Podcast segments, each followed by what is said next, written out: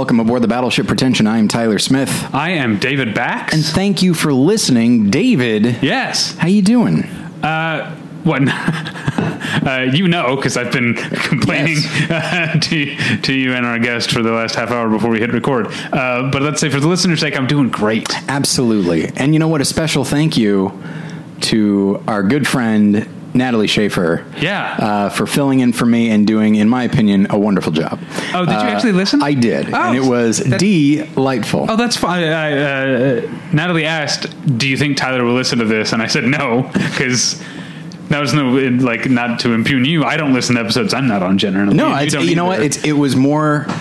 I was curious about the dynamic Mm-hmm. um, because I certainly know that like when Jen has been on like our Patreon, she gets a little nervous, and so I wasn't sure if you know like.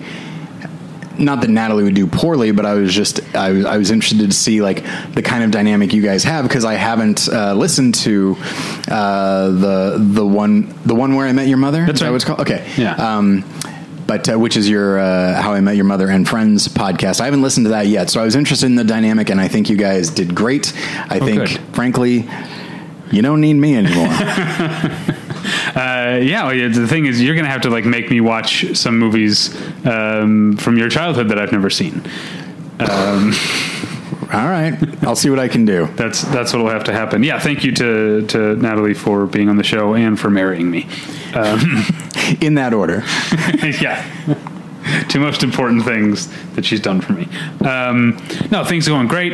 Um, very excited about this episode. I look forward to this episode uh, every year. I'm looking forward to it, especially this year, for a number of weird reasons. Yes. One of them being how much Tyler's not looking forward to it. if I had not, I. Uh, if I had not skipped last week, I'd be like, "This is a super skippable episode for me." Um, Uh, no, but I wouldn't want that. This I feel like uh, uh, like annual type episodes, unless they're like obviously like a rep of, of a festival you didn't go to. Sure. That makes sense. But like annual type episodes, I feel like you should be on no matter what. All right, well, we'll uh, we'll wait and see what the listeners have to say about that. Uh, but first, before we get into the episode, uh, I want to tell you about tweakedaudio.com. Tweakedaudio.com is where you go for professional quality earbuds in a variety of stylish styles and colorful colors. They look great, they sound great. Tyler and I use them each and every day of our lives. Uh, today, I actually did use mine for a little bit. I said before that I didn't, but I did actually listen to some music a little bit today. I listened to the new album by a Hungarian avant garde metal band called Thy Catafalque. Their new album is called Vadak, which I guess means like uh, wildlings or something. Um, and it's uh, yeah, it's avant-garde metal. It's um, got a lot of atmospheric stuff and other weird instrumentation, and it's uh, it's quite beautiful. And uh, I listened to it while I walked my dog today, and then had to uh, turn it down because someone drove up and pulled over on the window and said, "Hey." There's a coyote in the neighborhood, Oh. which has happened a number of times in the past few weeks. Um, uh, actually, Darla, my dog Darla, and I saw a coyote a couple weeks ago. That would explain the giant Acme safe hanging Yeah. uh, above uh, your doorway. Um, so that's what happened on my walk today. I listened to that catafalque, and I kept my head on a swivel for them coyotes. Sure. Uh, sounded good at my tweakedaudio.com earbuds that are available at a low, low price at tweakedaudio.com. But if you use the offer code pretension at checkout, you get one third off that low, low price and no shipping charges. So please, I implore you, go to tweakedaudio.com and use the offer code pretension. Achieving a gorgeous grin from home isn't a total mystery with Byte Clear aligners. Just don't be surprised if all of your sleuthing friends start asking, What's your secret? Begin by ordering your at home impression kit today for only $14.95. Byte Clear aligners are doctor directed and delivered to your door. Treatment costs thousands less than braces. Plus, they offer flexible financing, accept eligible insurance, and you can pay with your HSA FSA. Get 80% off your impression kit when you use code WONDERY at Byte.com. That's B-Y-T-E dot com. Start your confidence journey today with Byte. Tyler, Yes. let's get into it, shall we? Okay. Why don't you introduce our guest? Oh my gosh. I, I think our guest needs no introduction, but I'll give him one anyway. He is uh, the the well, I was going to say the third chair, then I realized that's literally something taken from Never Not Funny about Pat Francis, but it's Right. pretty true in in this instance. Yeah. uh, he is the editor at large. He, I feel like he completes me, not merely as a podcaster, but just like as a person. Uh, especially during the pandemic when he and his wife would bring uh, Jen and I delicious treats. Uh, you know what? And it's like, Look, I love my kids and all that, but I think maybe the best thing that came out of the pandemic were those treats. Uh, but anyway, it's Scott Nye. Scott, how you doing? So it's funny you should mention that because uh, last night Julie was like, "What time's the podcast at?" I was like, "Oh, it's seven, so I'll probably just go from work." She's like, "Oh, you're going there?" And I'm like, "Yeah, we're we're doing in person again. You know, we're all vaccinated, it's safe and all." Yeah. Um, and she was like, "Oh my god, should I make cookies?" I was like, Oh. "It doesn't have to be every time we go anywhere for the rest of our lives." Uh, but she did think of that. Uh, I don't You know know. what? Uh, I'm just gonna. If she's listening to this, yes, make cookies next time. Okay. It'd be delightful. You are guilting her severely. So I'm not saying you're a bad person if you don't. I'm implying it, but I'm not saying it. Uh, you know, I would certainly appreciate it. Okay, I will make note of that. I don't know if uh, during the pandemic either of you watched the uh, Netflix show Never Have I Ever, produced by Mindy Kaling. No, no. I didn't even know it existed. Uh, it's pretty, it's good. Um, but uh, the main character's mom believes that you should never go over to anyone's house without bringing something, and for that purpose, she has a cabinet full of boxes of peanut brittle. Just anytime you're going to someone's house, just like grab some peanut brittle on the way out. And I honestly am thinking about it, like I instituting a- that policy, just having a bunch of peanut brittle around, and anytime I'm going over to someone's house, um, grabbing bo- a box. Well, I did door. see you come in with a large bag of candy this time. Oh, so. that's a yeah, that's a little spoiler for the patron. Oh, I'm sorry. Ruined everything. Uh, Yeah, we'll be, we'll be talking. No, about that's candy that's an advertisement for the listeners. They should be patr- patrons. Yeah, I patrons? agree. Patrons. Patreon.com slash Battleship Pretension. Find out what Tyler and I think of candy this month on the Patreon. By and large, pro. I think. Um, Uh, we'll find out. I actually, I don't, I don't know how many, how, how, I don't know when's the last time I've eaten like a fruity candy. uh, yes, I agree with you. Sure, like you got Yes. like Christmas time, you eat chocolates, and, and every once in a while you just like have a candy bar if you need, you know, not going anywhere for a while, that sort of thing. Um, but uh, yeah, we'll, we'll be talking about some fruity and sour candies, and that'll be like a different uh, Yeah, those are- thing for me. two things that I I don't dislike them, but I I would never seek them out.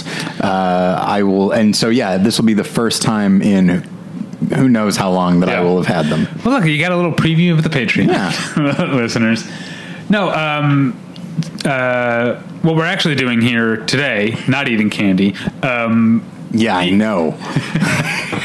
this is a, a super weird year because even though the Oscars were just like I don't know six weeks ago or something, I can't remember exactly. Um, um, wait, when were the Oscars? It was like two months. Two months? I think it was late. April. Ish. uh, it's already time for us to talk about the best of the year so far. The best movies, or our favorite movies at least, that we have seen uh, so far in in 2021. Uh, I've only just, uh, I mean. Uh, we, you, you talked Scott about how we're like getting back to like being in person, people are vaccinated and stuff like that. Um, and I've uh, like I feel like only when that started to happen, like my vaccinated, like all fully vaccinated date was like in mid May. Yeah, same. And then started going like um, uh, uh, actually like drank in a bar like a week and a half ago, which Hmm. was like a, a big thing. Like ever so as things have started to get a little bit back to normal is when it's actually dawned on me that it's 2021. Like Oh, for the first half of 2021, it felt like it was still 2020. Like I would see the year 2019 and be like, oh, last year 2019, but it was Yeah. like two years ago. Well, I think the Oscars uh, contributed to that too. Sure, Because like yeah. even with this year's movies, like I kind of started to watch them at the beginning of the year, but for the most part, I was like, we're not really done with last year yet. I'll I'll get to this year later. Yeah, yeah. Um, uh, I, I, I, I've kind of done the same thing. I'm definitely for my list today.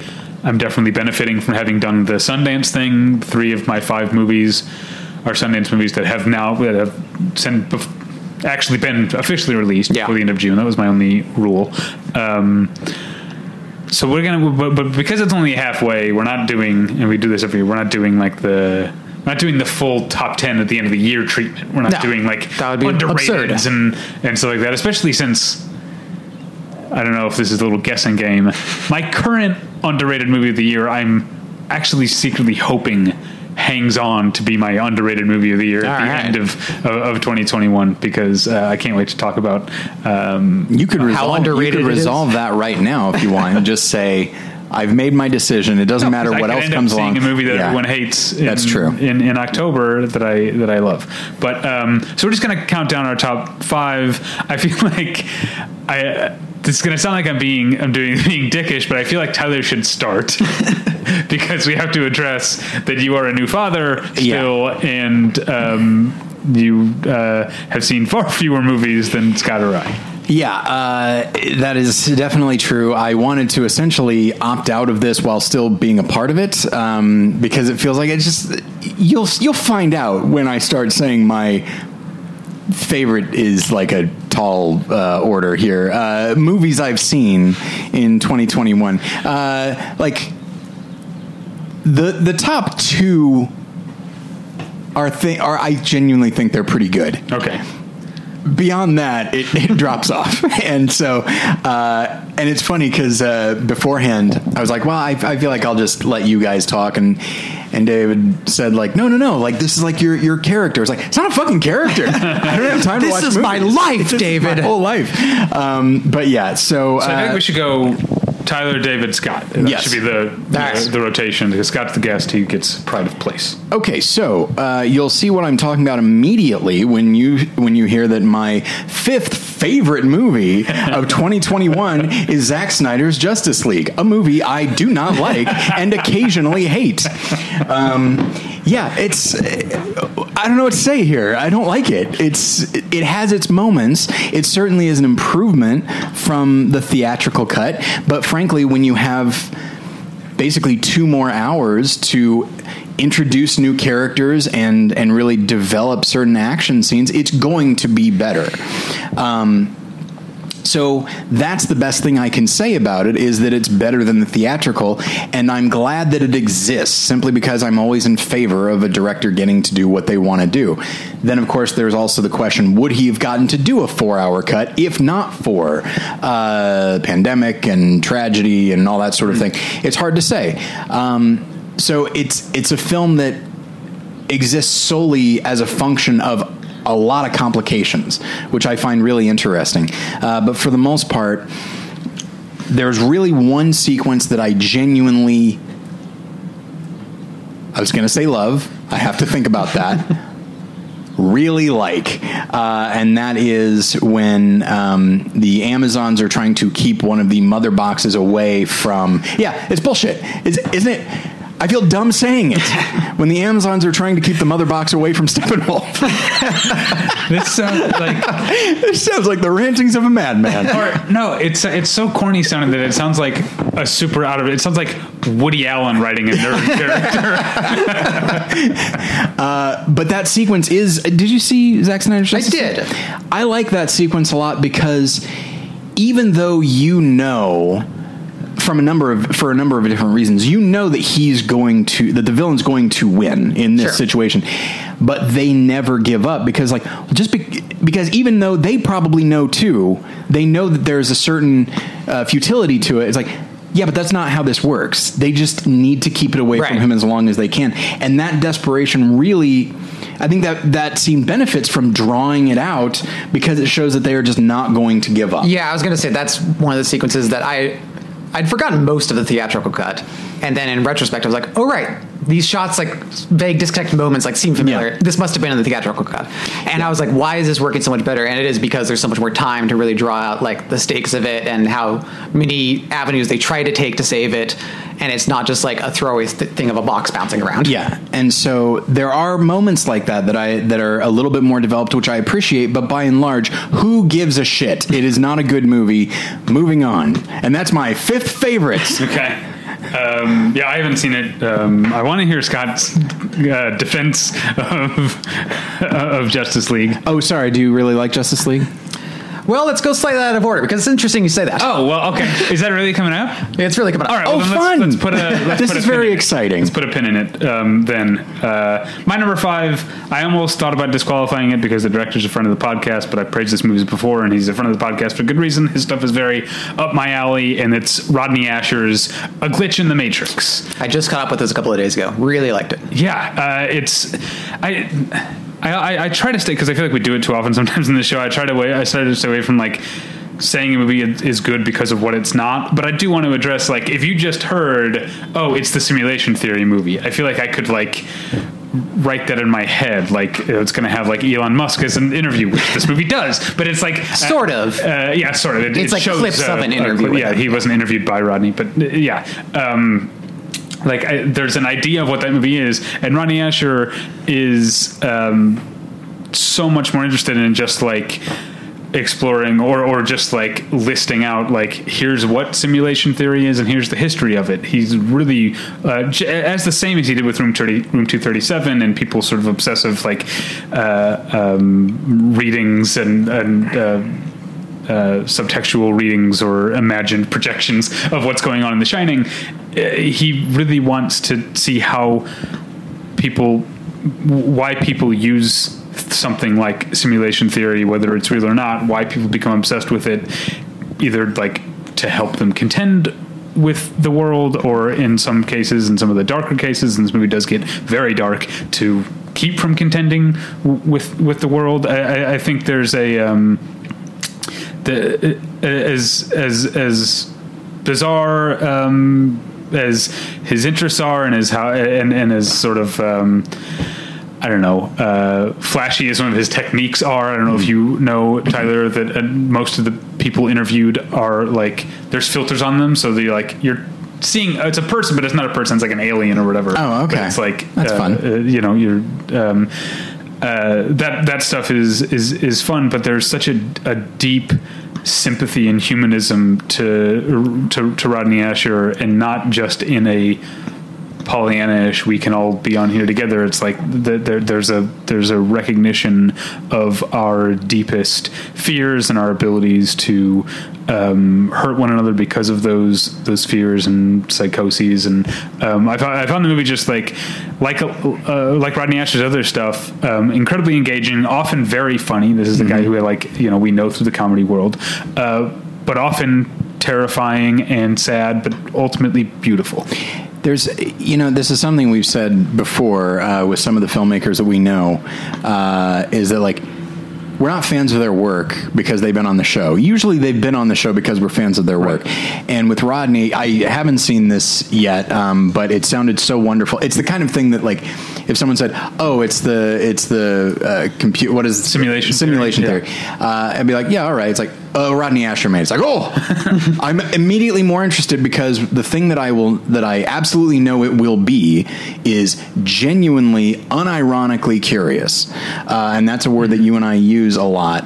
Uh, specifically when a movie is not curious and, And it's simply judging its characters. It's specifically, I think, uh, often at least to differentiate between the types of documentaries you and I tend to like and the types of documentaries we tend not to like, which would Mm-hmm. Yeah. be incurious, just you know, explainer type of things. Yeah. or- Yeah, I mean, I think, but I think he does have a point of view on it all. He Oh, just sure. expresses it in a subtler way, and he gives people, I guess, more time to like express themselves and say how they're feeling. And I think he gives them more of his time too, because there's all these like animation things that he does to kind of illustrate what they're saying and how they feel about things, and it really gets you into their mindset very effectively. Um, I think the most interesting I, thing I found about because I've read enough about simulation theory that I, like knew most of like the facts of what they're going over and knew most of what like the mindsets that draw people to it. But what I really liked is the way he tied it into religion. There's all these people that he interviews who came from like these super strict uh, Christian backgrounds who are just like, well, that's all bullshit. But this other God, who is essentially me, uh, this is clearly the answer. Um, and so that was a really interesting connection he found between a few people. Um, yeah, you mentioned the animation. The other thing I wanted to mention that I love that he does because it's very Rodney Ascher because it's like kind of funny and relatable, but like weirdly creepy. Is that he uses like Google Map like satellite images and then zooms way in. So like be talking about a neighborhood and you're seeing.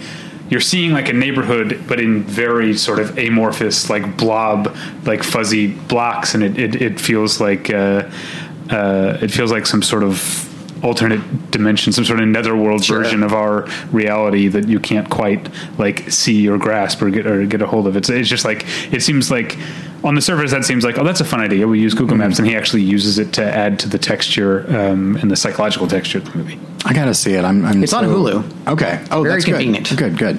Uh, all right. Now it sounds like you are a big fan of Zack Snyder's Justice League. Yeah, well, so and I- I might have been a little bit too hard on it, but it is a film that I found. Oh, wait, was it even your number five, or is it coming later?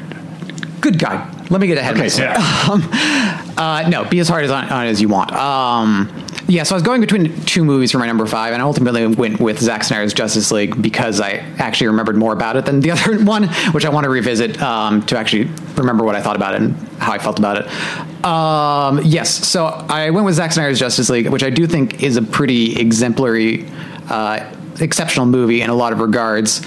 Even if those regards are like, like I'm sure it's not going to be my top ten at the end of the year, but it's enough of an interesting movie that I wanted to take a few minutes to spotlight it. Um, insofar as at least Zack Snyder has a perspective on all this, which like I watch most of the new superhero movies that come out, and most of them are completely devoid of any perspective. And um, I really hated Zack Snyder's Man of Steel, but and then kind of liked Batman vs Superman. I think he's it became clear with this that he was developing a through line through it all of like uh, wariness about power in general, um, which kind of speaks, I think, to the conservative side that people kind of bash him for. But this, I think, is a really active and interesting way to engage with the material in a conservative viewpoint. Because in Man of Steel, like the whole thing is like this horror show of this guy having too much power, Yeah. which is then kind of reflected in Batman v Superman, where like then Batman is kind of our conduit to like take down this guy with too much power. But then in Justice League, he finds a way to kind of resolve it all. And if the people in power can give up a little bit of themselves, if the people on the lower rungs of that power can find a way to get draw that power together. Um, I've been thinking a lot about how superhero movies have flourished over the past 20 years, kind of post 9 11, as we as a country have had to reflect on the capacity of our own power and uh, the extent to which we should limit it. Because, you know, in the immediate aftermath of 9 11, there was all this talk about, well, we should just nuke the Middle East and that'll just solve it. And it's like, yes, we can do that, but should we do that? And so much of, I think, the resonance of superhero movies has been about that kind of like great power comes great responsibility. And I think Zack Snyder stupid as he is in many regards, is the only one who's really reckoning with that in more than a superficial way. Um, I think the way he photographs the characters uh, speaks to how unnatural their abilities are. I think there's a lot of shots in the movie that really emphasize how strange it all is. It doesn't kind of take for granted that there's people flying around shooting lasers out of their eyes. It seems like genuinely unnatural and against nature. Doesn't it make you? I agree with you on that. Doesn't it make you want to watch the Josh Trank uh, director's cut? Yes. Fantastic Four. The first half of it. I never is- saw. I never actually saw them. It's so fascinating. Yeah. Because it's like full on body horror. It's like, yeah, this is a fucking rock monster Right. who was a person, by the way, and this guy can just stretch, and this woman's invisible now, and this guy's on fire. Yeah. and Josh Trank is just like, this is horrifying, and it doesn't feel like a superhero movie. And then you can see the moment Sure. that the studio got involved and said, hey, what are you?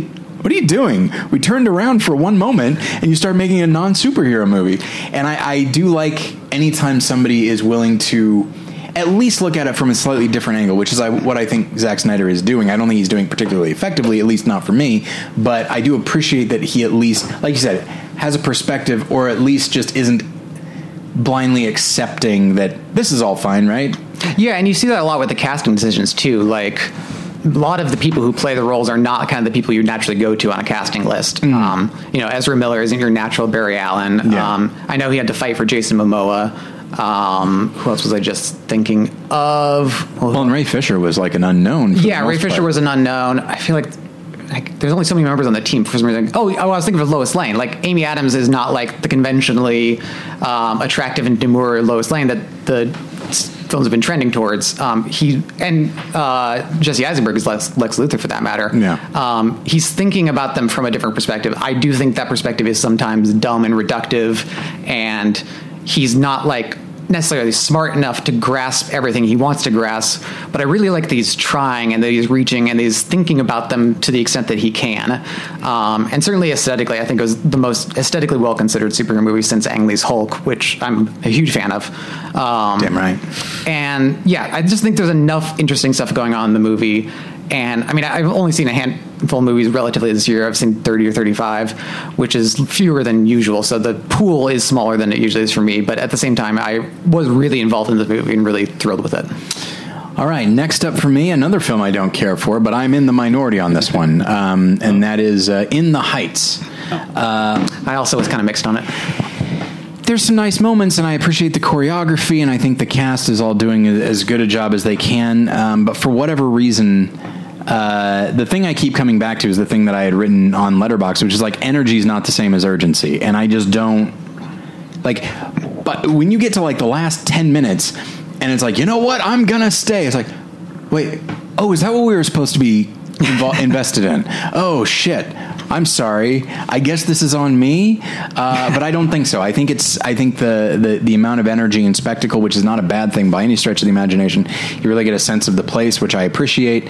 Um, and a couple of those songs are really good, but I also just feel like I also think that some of this is me, and that I just don't appreciate the that kind of musical where they always they always seem to be starting a song and then they just move on. And I'm like, wait, was that the song? I'm confused. And then there's maybe there's a and then there's like maybe three like full on sequences. Ninety six thousand. I love within the pool. Yeah. I love the the the abuela's song. Like, but that's the thing. Those are much more conventional musical sequences, and I think it might just be an issue for me. Yeah, I mean, I think he did a good job at shaping the musical numbers. I just don't think he shaped the film very well, and that's where you get the feeling that you're constantly jumping between these. Um, the really dramatic moments don't land that well because it feels like you're just rushing out of them to get to the next one. Um, it just felt like it needed needed the, the Snyder cut treatment. It needed the four hour version of In the Heights or something because there's just like it's too. The urgency is a perfect word for it because it's too rushed.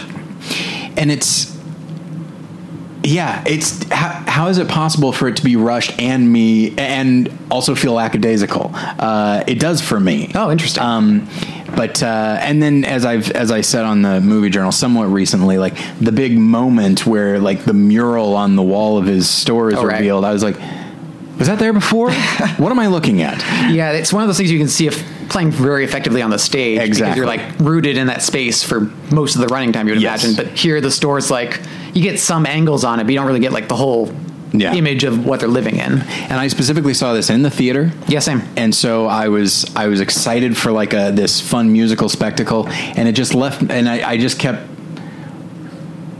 thinking it was about to be over, and then I quickly quickly realized like, no, I want it to be over. I don't. I really don't care that much Sure. about what's happening, even though I care about the individual characters and I get a sense of who they are. I don't really care about their goals. Yeah. um, and I feel like that uh, was probably not intentional. so, uh, so yeah, my number four again, a movie I mostly do not care for. All right. Uh, my number four is a movie that I um, think Tyler you would really like, and Scott, if I remember from your Twitter, you were not so hot on. Uh, I'm going to say Josh Greenbaum's Barb and Star Go to Vista Del Mar, but I'm already questioning my tourist tendencies here because this isn't a Josh Greenbaum movie. This is a Annie Mumolo and and Kristen I would Wiig say that's part of the problem. movie. Uh, I don't think that's part of the problem. It has the feeling. Uh, I, I think on a Patreon episode a while back, I not that I think it's as good as The Jerk, but I kind of compared it to The Jerk, where it feels like people. It comes from people who are uh, laugh first uh, oriented, uh, and I uh, believe and this is the problem I have with a lot of comedies that I don't like so much. I believe that they believe and feel very deeply that everything in the movie is funny, and so it feels like it's a, a like weirdly for a movie as as uh, outlandish as Barb and Star often is. Uh, it feels like a personal statement to me. It feels like them getting to to to do the, the just the, the goofy shit that that they want, and it doesn't seem um, to beholden to um, uh, sort of uh, plot points that you think have to be in the movie or, or, or narrative beats that have to be followed at a certain uh, order. It's really it's it's a it's a uh, an animal that is seeking to make you laugh. I'm not saying that everything in the movie is hilarious, but uh, it has a sort of purity of purpose. Um, and and uh, often, I mean, I could just name some of the gags that I think are particularly ridiculous. I, I think I talked about on the movie journal the part where. uh, who's the who's the guy? The Jamie Dornan is that his name? Yeah, that's Uh, right. So first, Annie Mumolo like goes on a walk and has like a heart to heart with him, and they like walk through the boardwalk and pass all these things. And like hours later, Kristen Wiig does the exact same thing, the exact same walk, and all of the same stuff is happening in the background, like all of the same people at the exact same time. Um, I love, I, I, I, I love that. Yeah, that's of- the kind of thing I find. Very, that's a very Simpsons type uh, joke. yeah, and the movie's full of uh, fun stuff like that. And I would say um, maybe the most fun I've had watching a movie in 2020 so far. I agree with everything you're saying. I just don't think it was funny. I and I don't really like long extended sequences of two people riffing on a thing for like five minutes, which there's a lot of in this movie, and that's Is where I'm saying lot? like There- they needed a director. Um, I guess because that that's a type of comedy that I've decried, but often because maybe it's just maybe for me it just depends on who's doing it. Oh, Like, sure. And I I guess I like them. Fair uh, enough. Uh, doing it when it's you know T.J. Miller or whoever like he gets uh, uh, gets old very quickly. And I think it, it. I mean, obviously, like in a lot of the movies that you're talking about that do that. I mean, it's hard to say that. Well, these characters wouldn't do that because often the characters are simply a, a reflection of whoever's playing them. But at Yeah. the same time, like it was one of it was one of the issues that I had with uh, the Ghostbusters remake. Is that like these characters are scientists and all that? Granted, the original char- the original Ghostbusters were scientists, but they were sort of grounded in a very specific type uh, of character, each one of them. Whereas this was just like they're spending a long time describing what someone looks like, and just that Yeah. kind of riff. That's just like yeah, I, I feel like uh, there needs to be a little bit more discipline there. All right, if I had to pick something in Barb and Star I think doesn't work, I would say I love um, I love the idea that they're a part of not a book club but a talking club.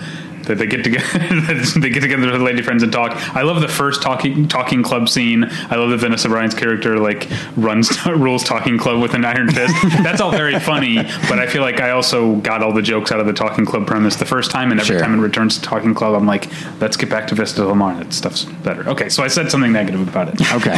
Congratulations. All right. My number four um, is Francois Ozon's Summer of 85, um, which I've sung the praises on several times in this podcast. Uh, Yeah.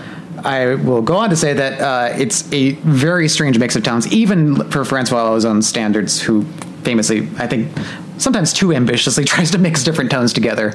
Um, and there's an extent to which I think this kind of lies to the audience at the start. It gives the sense of uh, more dire framing device than it ends up being.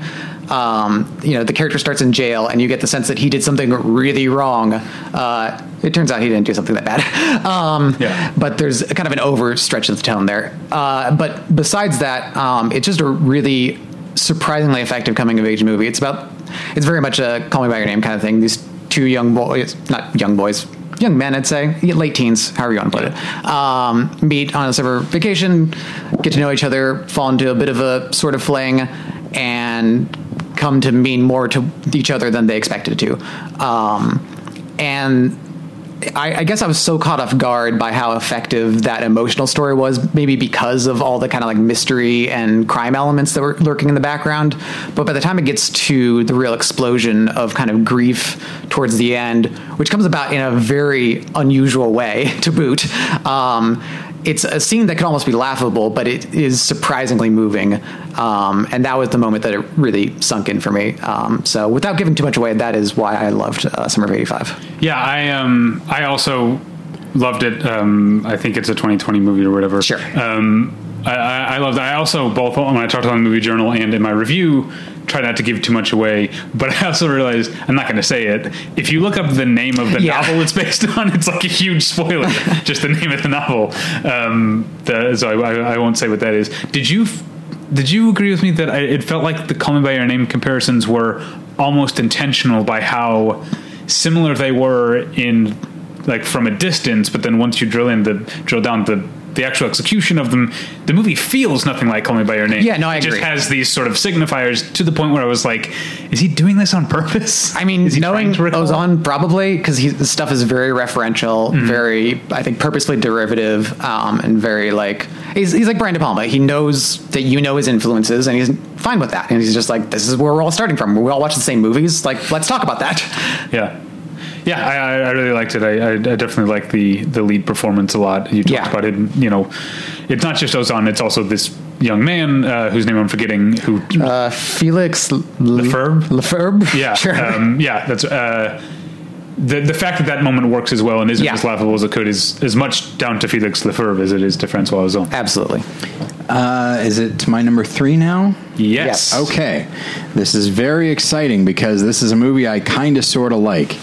Um, and what's what's fascinating is that I'm going to wind up saying a lot of the same stuff about this movie in an admiring way that I would say disapprovingly about uh, Justice League, and that is uh, Adam Wingard's Godzilla versus Kong, which is very dumb, and yet just batshit crazy enough to get my attention and make me respect what it's doing. Um, it it falls prey to so many of these types of movies, which is like it, it apparently there were human characters in it. I forgot. Uh, and it just kind of has like a cursory, like, okay, let's give these human characters some backstory, but for the most part, we don't care, and we all know it. Um, you really just want to see these two characters, you know, Godzilla and Kong fight. Okay, that's fine. Um, but they made a very, very, very smart decision by having King Kong. Sorry, he's just Kong. He's not king yet. Or maybe he was and he's not anymore. The point is, he's not a king now. Um, and uh, they gave him a character. And I think that's very wise. Hey! Um, but you know, Godzilla, there's only so much you can do from a facial standpoint, from a body language standpoint, whereas Kong uh, is one of the reasons that he, as a movie character, has retained power because you can do a lot with him and you can emote. And I feel like there's actually some some strong moments with the Kong character. And so I appreciate that whatever depth the film has can be found within that character and a certain degree of tragedy I've found Kong has always historically always been a very tragic character in film, um, but I also like that there's this I forget the, the the term, but the idea that there's at the center of the earth is like this weird. Uh, place that these monsters live, uh, that where gravity may not totally uh, apply at all times, and it's just insane. And I can't imagine anybody who went into Godzilla vs Kong expecting this strange, surreal, ethereal uh, craziness, and I and at first I didn't understand it, or or I I didn't appreciate what they were doing. I was like, "What, what are you doing here, Adam Wingard?" And then I realized, like, oh, something. You're doing something, and that is a thing that I appreciate because you didn't have to. Uh, you could have just had these two characters fighting, and he certainly does, but it could have just been that. But instead, he really tries to develop this world of you know kaiju and stuff. Um, as much as he can and unabashedly. And that's something that I really appreciate. It's not a movie I really like that much for the most part because it is ridiculous and it is quite stupid. But uh, but I do appreciate that he did something and for the most part I like the thing that he did and how he did it. Right on. I never saw it. I think you'd like it. Eh, Could be. I don't like monsters. Okay. All right. Tyler likes monsters. Do they frighten you? No, I just I I- I've seen a handful of Godzilla movies. I've found them all quite boring. Well, this one definitely. Uh, I mean, certainly pacing wise, this one is a little bit faster than uh, than other Sure. movies. But uh, but yeah, what about Kong movies? Do you like? Uh, King I Kong love movies? the original King Kong. I Okay. really like Peter Jackson's King Kong. I would recommend Kong Skull Island. I liked that way more than I Didn't thought I care was for going it. to. Oh, really? Oh, okay. That's interesting. I think when the monsters get to be too big, like King Kong, respectable size, can relate to the humans. Yes. When it's just like a skyscraper, Yeah. has nothing to do with me. I would- I They're gonna agree kill with that, me. Fine. Well, that's one of the things that I like about the 2014 Godzilla, uh, and even probably Godzilla King of the Monsters, is people are so inconsequential to these monsters. Yeah. Like they're fighting each other, and then like we're there. And they don't even notice us at all, and that's something that's like, oh, it's a little humbling. Um, I guess I'm humble enough. I really appreciate how loud that laugh was and how involuntary it was. David, you're number three. now I feel like a jerk. Um, all right. Um, my number three, a movie so nice I watched it twice. Um, Prano Bailey Bond's Censor, which is a, uh, a, a, a, a British uh, horror film that I saw at uh, at Sundance through through Sundance. Um, it's uh, uh, I, I say horror film. I guess it is a horror film, but it's also about horror films. It uh, um, takes place amidst the video nasty uh, controversy in, in, in the UK in the in the eighties, in which the government was censoring, um, either banning or heavily uh, cutting certain movies, usually uh, low budget horror movies. Um, and our main character. Um, played by Niamh Algar. I forget uh, what the character's name is. Mm, I'll get to that later. Uh, is uh, Enid is her name. She's uh, she's a censor. She's she works for this uh, the, the the agency, um, and uh, she basically has this trauma in her past that we learn about very early on, and then she sees one of these movies that she's supposed to approve or dis- or, or not approve, and the events of the movie very closely align with her memories from childhood that have uh, traumatized her, and so she sort of becomes obsessed. She thinks the actress is maybe someone from her past or whatever. Becomes obsessed with these with these movies and gets deeper and deeper into this world to where the um, the the Prano Bailey Bond does very cool things of like um, you know the movie's scope, but when she's watching a movie, it's one three three.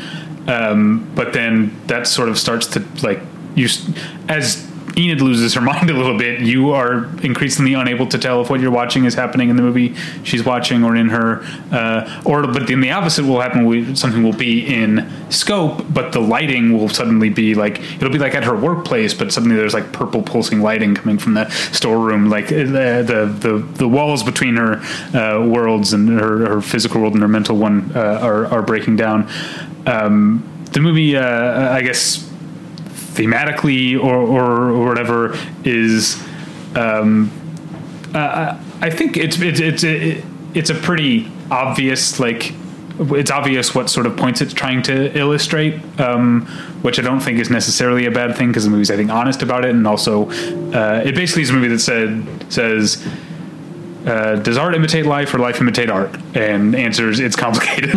um, uh, and and uh, uh, it's it's a in, to talk about it in her in horror terms, it would definitely be considered a slow burn, which is like the kind of horror I tend to like, um, and especially one that pays off. It's a slow burn that definitely uh, gets pretty fucking baroque and grotesque by the end of it of its brief. It's only like eighty five minutes long, um, but uh, yeah, I, I just found Prano Bailey Bond's overall just uh, uh, tone um, of of being like very much feeling for Enid and her in her past, but also very much kind of enjoying the gore at the same time. Like there's a there's a certain tongue in cheek, but not getting in the way of the like the the the honesty of the character. At the same time, I just found it so.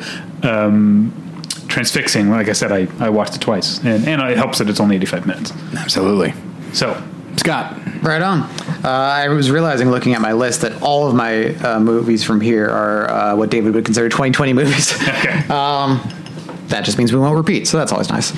Uh, so my number three is uh, Mona Fastvold's The World to Come, um, which I was very much looking forward to, but for some reason just kept not getting around to. And now it's available on Hulu, I want to say, some free streaming service, which was nice. Um, yeah, so this is uh, co-written by Ron Hansen and Jim Shepard. I'm not familiar with Jim Shepard's work, but Ron Hansen is probably most familiar to film fans for writing the novel "The Assassination of Jesse James" by the coward Robert Ford.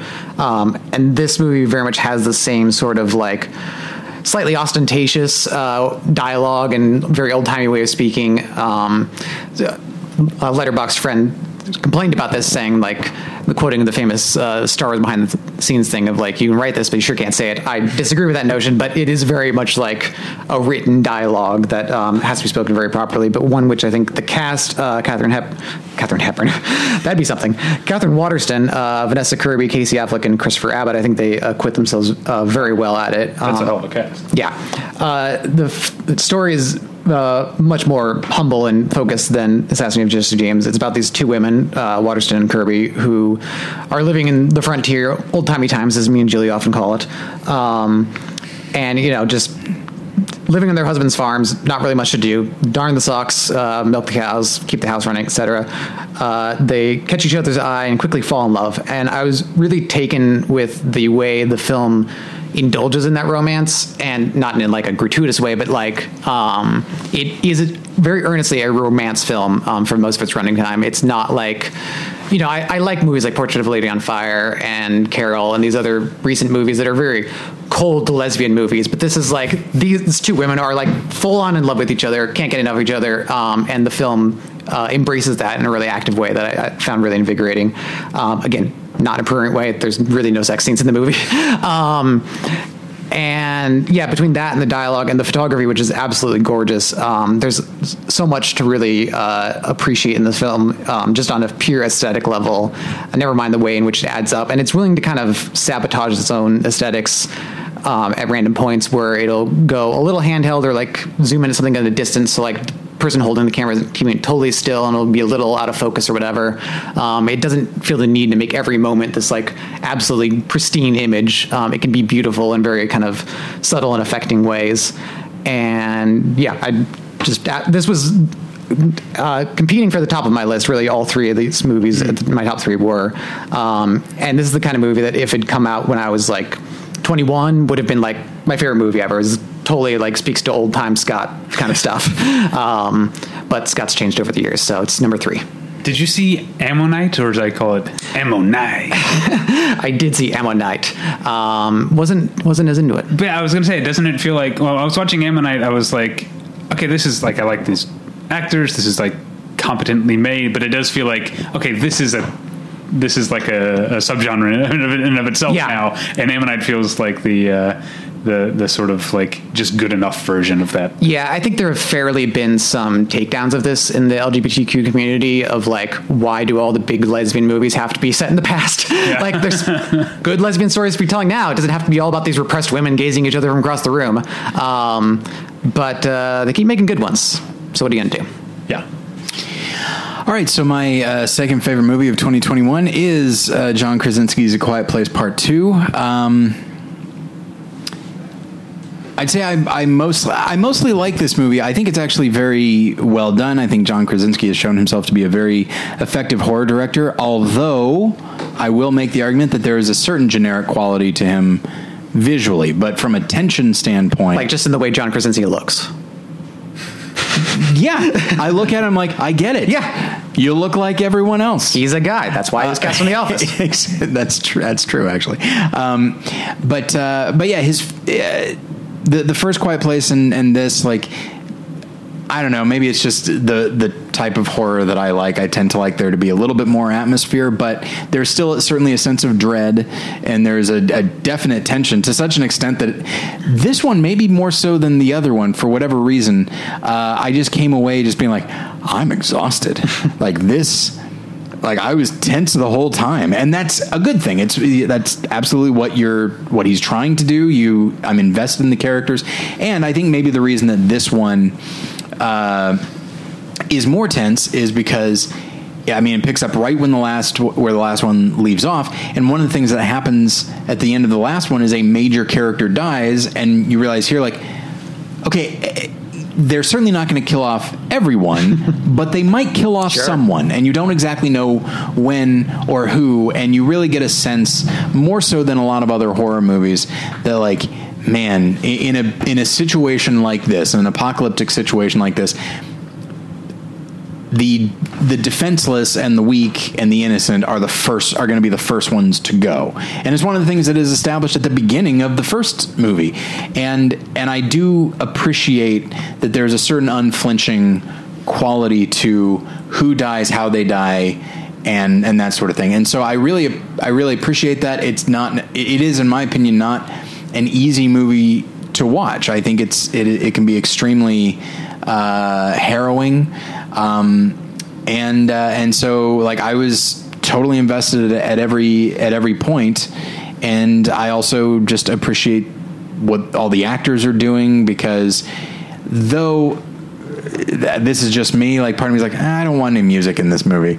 It's called A Quiet Place. Just let the let the let the sound design speak for itself. Uh, but that's just me. Um, but that doesn't mean that, that the actors are talking that much. And I feel like it's the kind of thing like there's there is actually quite a bit of restraint going on, more so than you would expect from a mainstream uh, horror movie like this.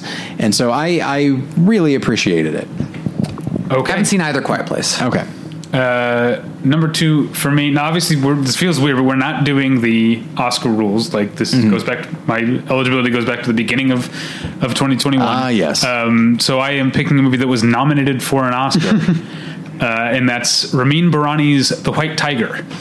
Um, which uh, I'm a, uh, have been a fan of Ramin uh, Bahrani for uh, a, a long time, even um, up through like even his. Uh, oh, I always forget the name of it though. The the Dennis Quaid Zac Efron one that no one liked. I liked that one too. At any at any price, at any cost, at all cost. I can't remember. No idea.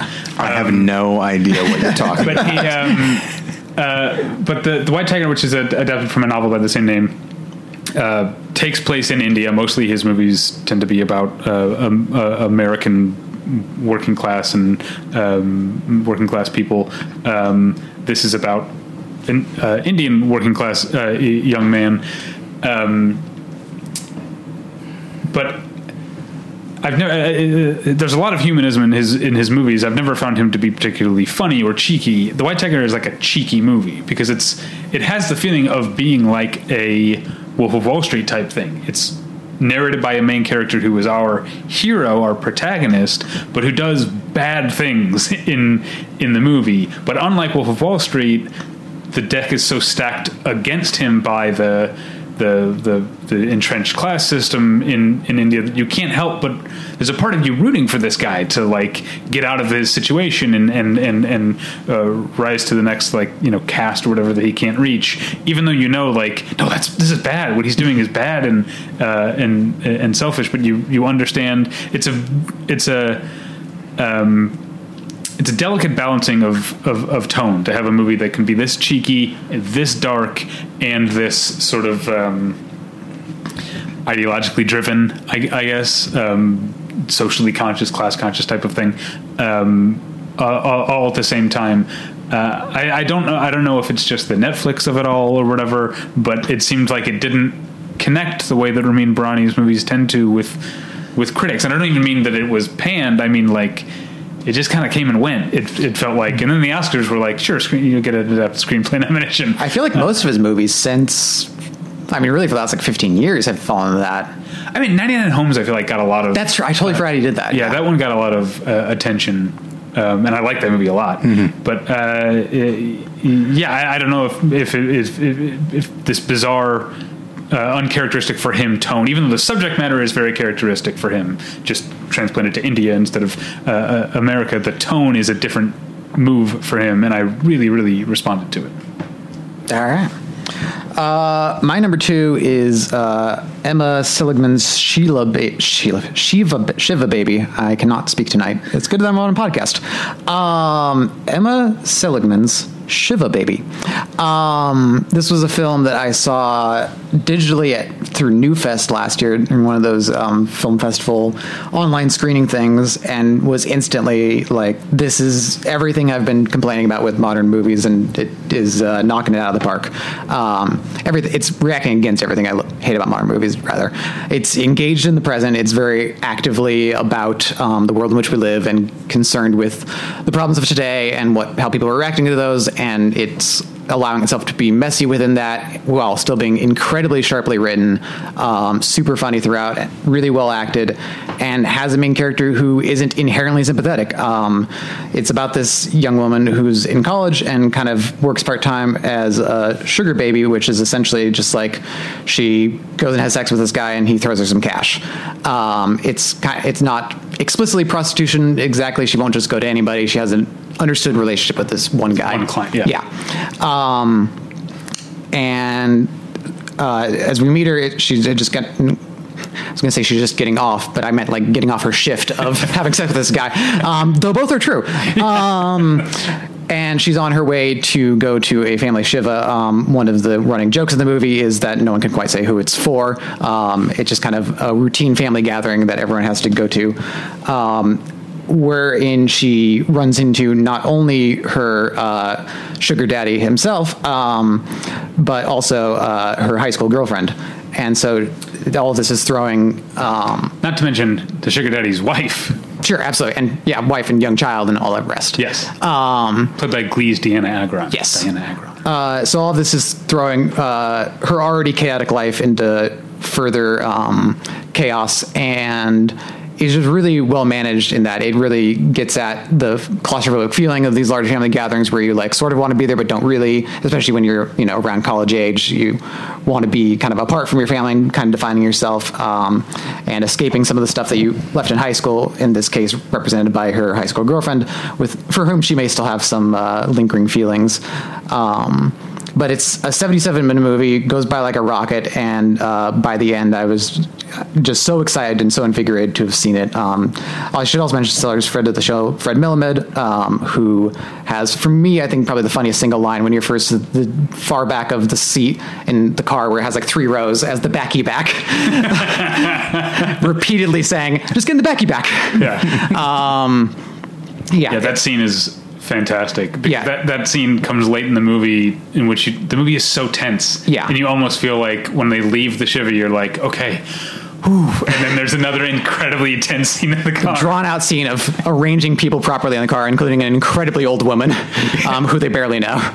Yeah, Um, Fred Melamed. Um, I can't get uh, the internet to work right now, so I'm trying to remember the other cast members' names. Uh, the lead is uh, Rachel Sennott, who's uh, a figure in social media circles, and um, her high school girlfriend is Molly Gordon. You already mentioned Dianna Agron. I think that's all the names of any note. Um, I felt I felt like her mom was somebody, but I can't get it. To oh, I think you're right, but now I can't Um, remember. but uh, yeah, Molly Gordon. Um, for those who don't know that name, uh, she played the character known as AAA in Booksmart. Yeah.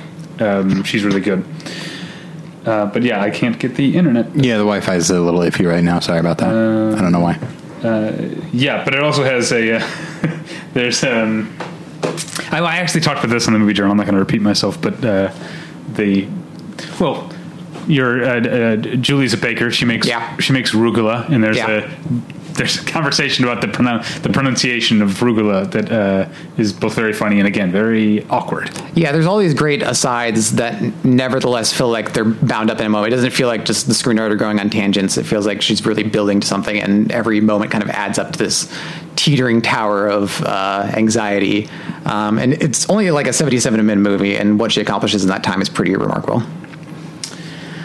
All right, so my favorite movie of 2021 is a documentary called Kid 90, directed by uh, Soleil Moon Frye. Uh, Can I interrupt right here to yes. say how amazing it is that you talked about how few movies you've seen, and I have seen zero of your top five. I hadn't seen a single one of these. That's true. So again, I feel like that's a poor reflection on me um, somehow. but uh, So anyway, you said your uh, favorite movie of the year was mid '90s uh, from That's the one. 2018, directed by Jonah Hill. That's the one. Uh, through some some kind of strange rules, I count it. Uh, but yeah, so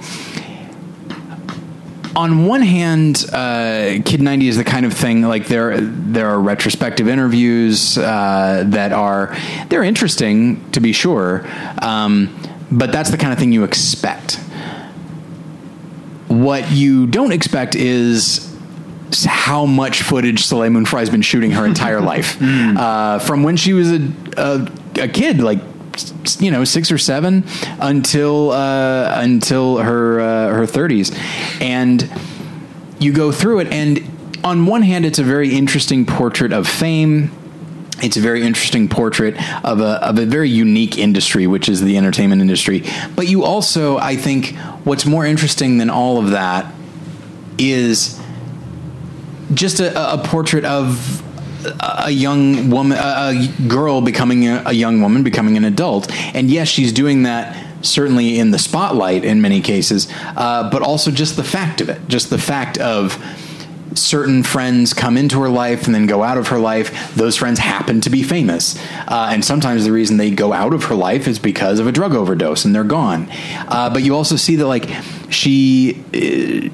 Uh, it's like okay, well, Punky Brewster is over, and so I guess I could try to make more TV or movies. Oh, you know what? I'm going to go study theater here, and then while while in New York, she falls in with the skater crowd. Like so, despite it being So it is like mid '90s. it is, you know, uh, because a lot of the skaters that she uh, was friends with were uh, acted in the movie Kids, um, and so which is a very of its m time uh, kind of film, and so when you look at it, like a lot of the emotional, I was going to say beats, but these actually happened. Uh, they weren't written, but a lot of the emotional moments of her life are extremely relatable. Yes, they are in the spotlight. Yes, she's dealing with famous people, but and she herself was famous. But I think along with her, she recorded like messages left on her machine by people that you know to be famous, and you see moments like just the the humanity that comes out uh, by people that are not here anymore,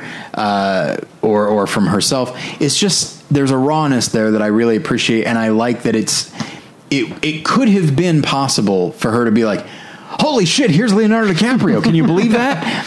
But it's not because that's just her friend, and that's how she plays it. Um, and I really appreciate that. You know. F- she directed this herself, and I feel like she has a tremendous perspective on her own life and manages to capture that uh, very well. And so it's a portrait of so many things. Uh, some extremely relatable, some not at all relatable, uh, and she manages to bring those together in a way that I think are, are is is very compelling. I, I highly recommend it, and it's available on Hulu, by the way.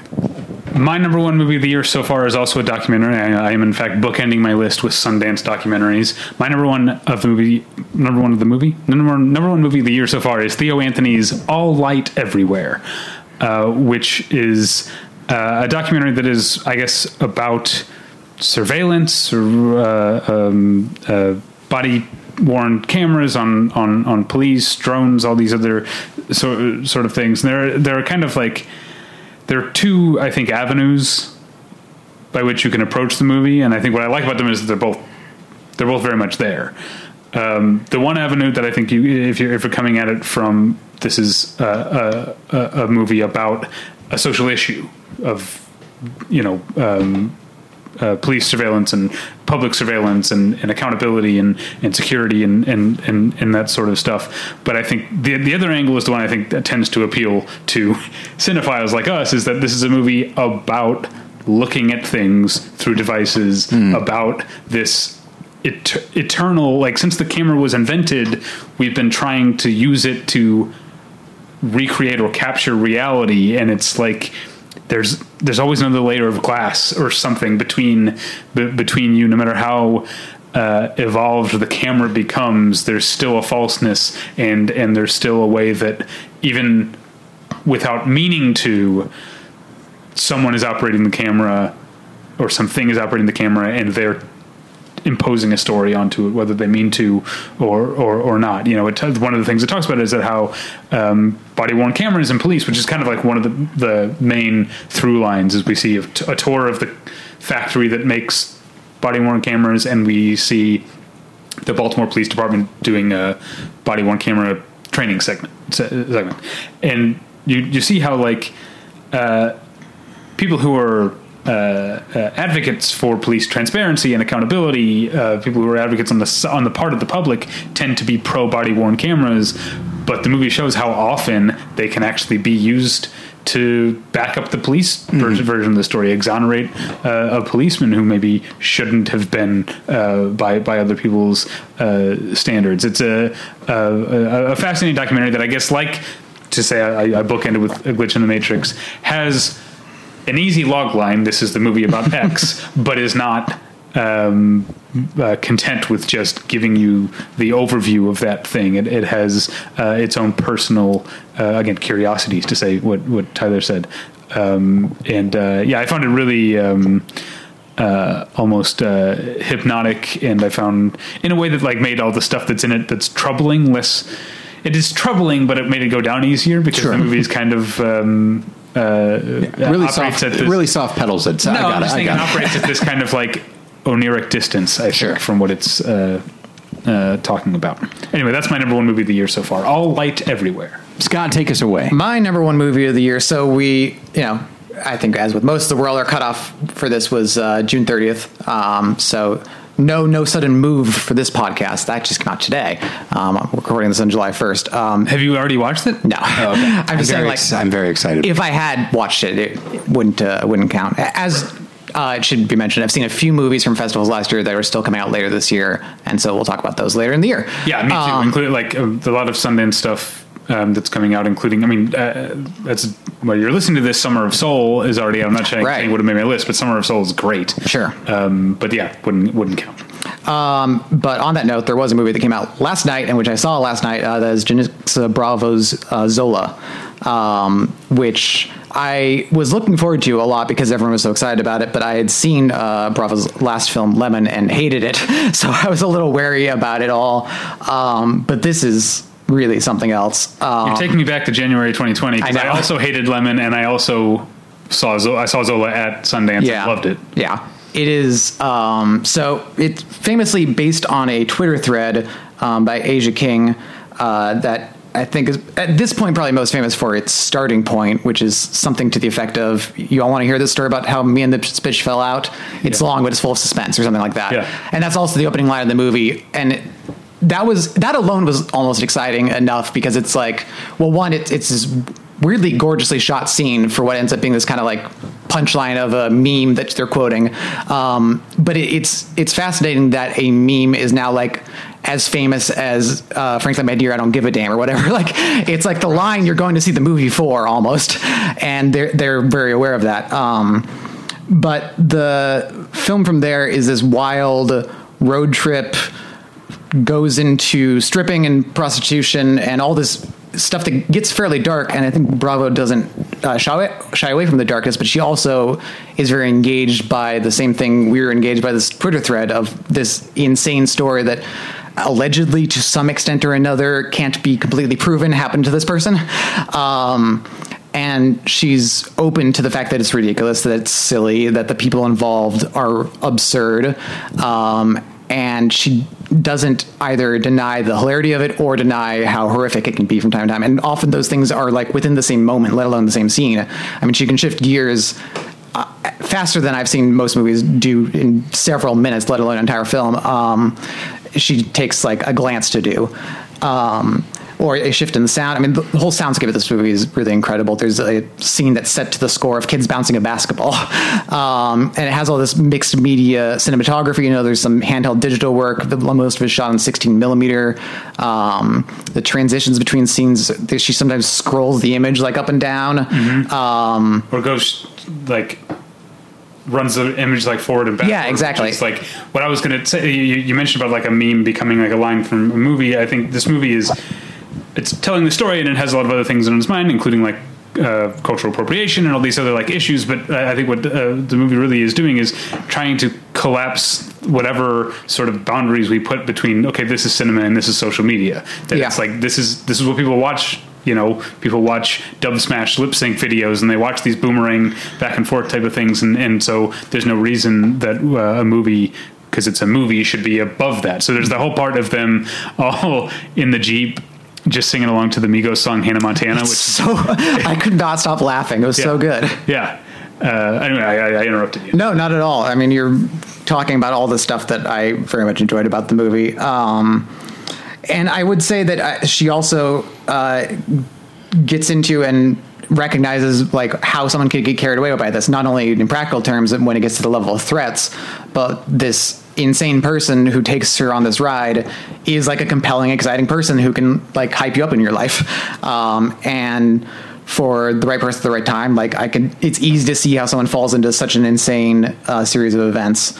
Um, yeah, I I thought it was just completely exceptional top to bottom. I'm really excited to see it again. I'm really glad they held this for theaters. They obviously could have released it last year digitally, um, but it plays with an audience so well. Um, and different people will laugh at different things. You know, the humor is occasionally very specific. There was like, well, I can't remember what, remember what joke it was, but there's something that only two people in the back corner of the theater were laughing at. The rest of us were like totally silent. But I was like, yeah, I can see what they were like, liking about that. So there's all these things that different people will pick up on, and because of the way it's kind of like engaged in this social media speak um, with the right crowd, it really is really effective. And I, I thought like strangely resonant by the end. It ends on such a, an unexpected note.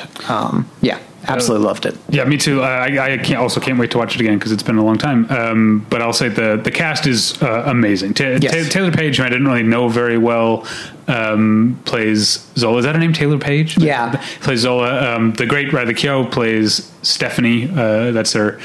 The character in the Twitter thread, I don't think uh, actually had a name.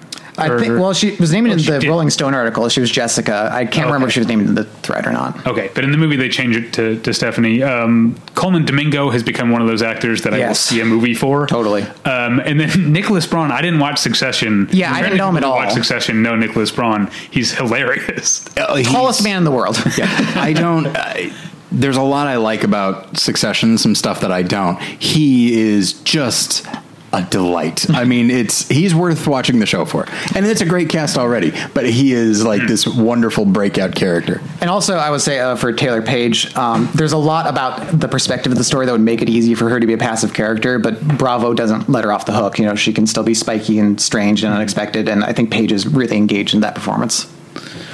Well, uh, you guys, we did it. We wrapped up uh, the first half of the year so far. Uh, the first half of the year so far is a little redundant, David. Maybe self edit next time.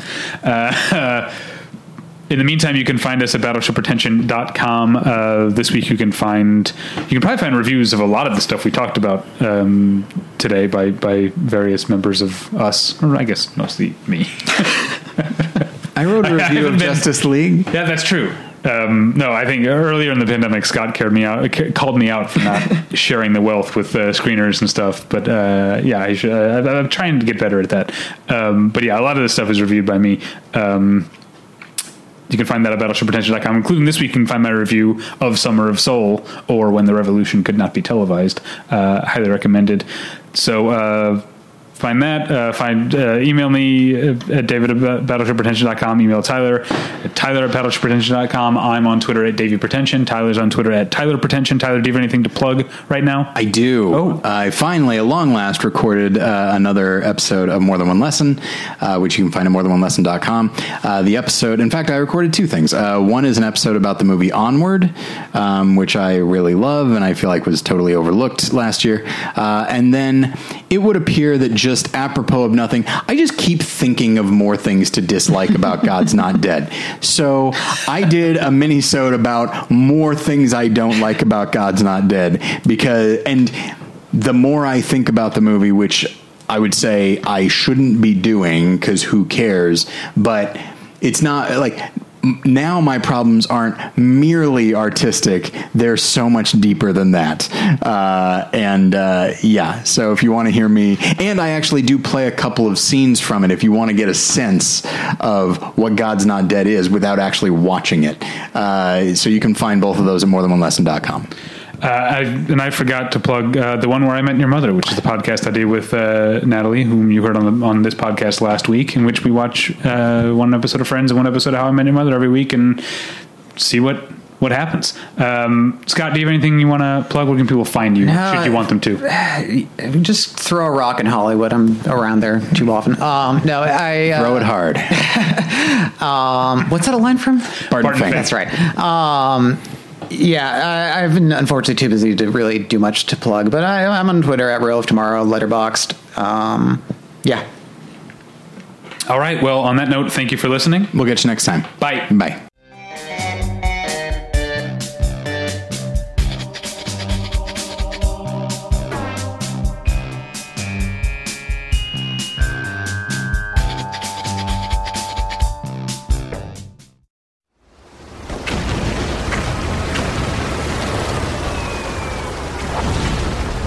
This program is a proud member of the Battleship Pretension Fleet.